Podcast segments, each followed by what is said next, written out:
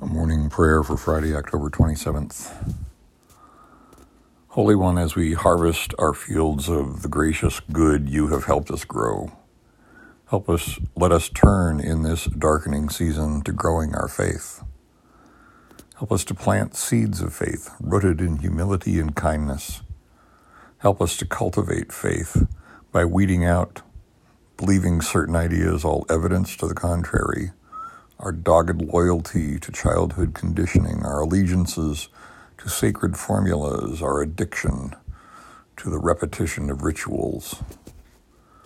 Help us to nurture faith that bears fruit, the fruit of love for others, especially those who are hard to love, joy and peace in what we have been given, and to not covet more, patience for the ones who struggle kindness for the ones who are caustic, gentleness for the ones who are abrasive, generosity for those who have less, self control for ourselves so that we can keep our egos in check.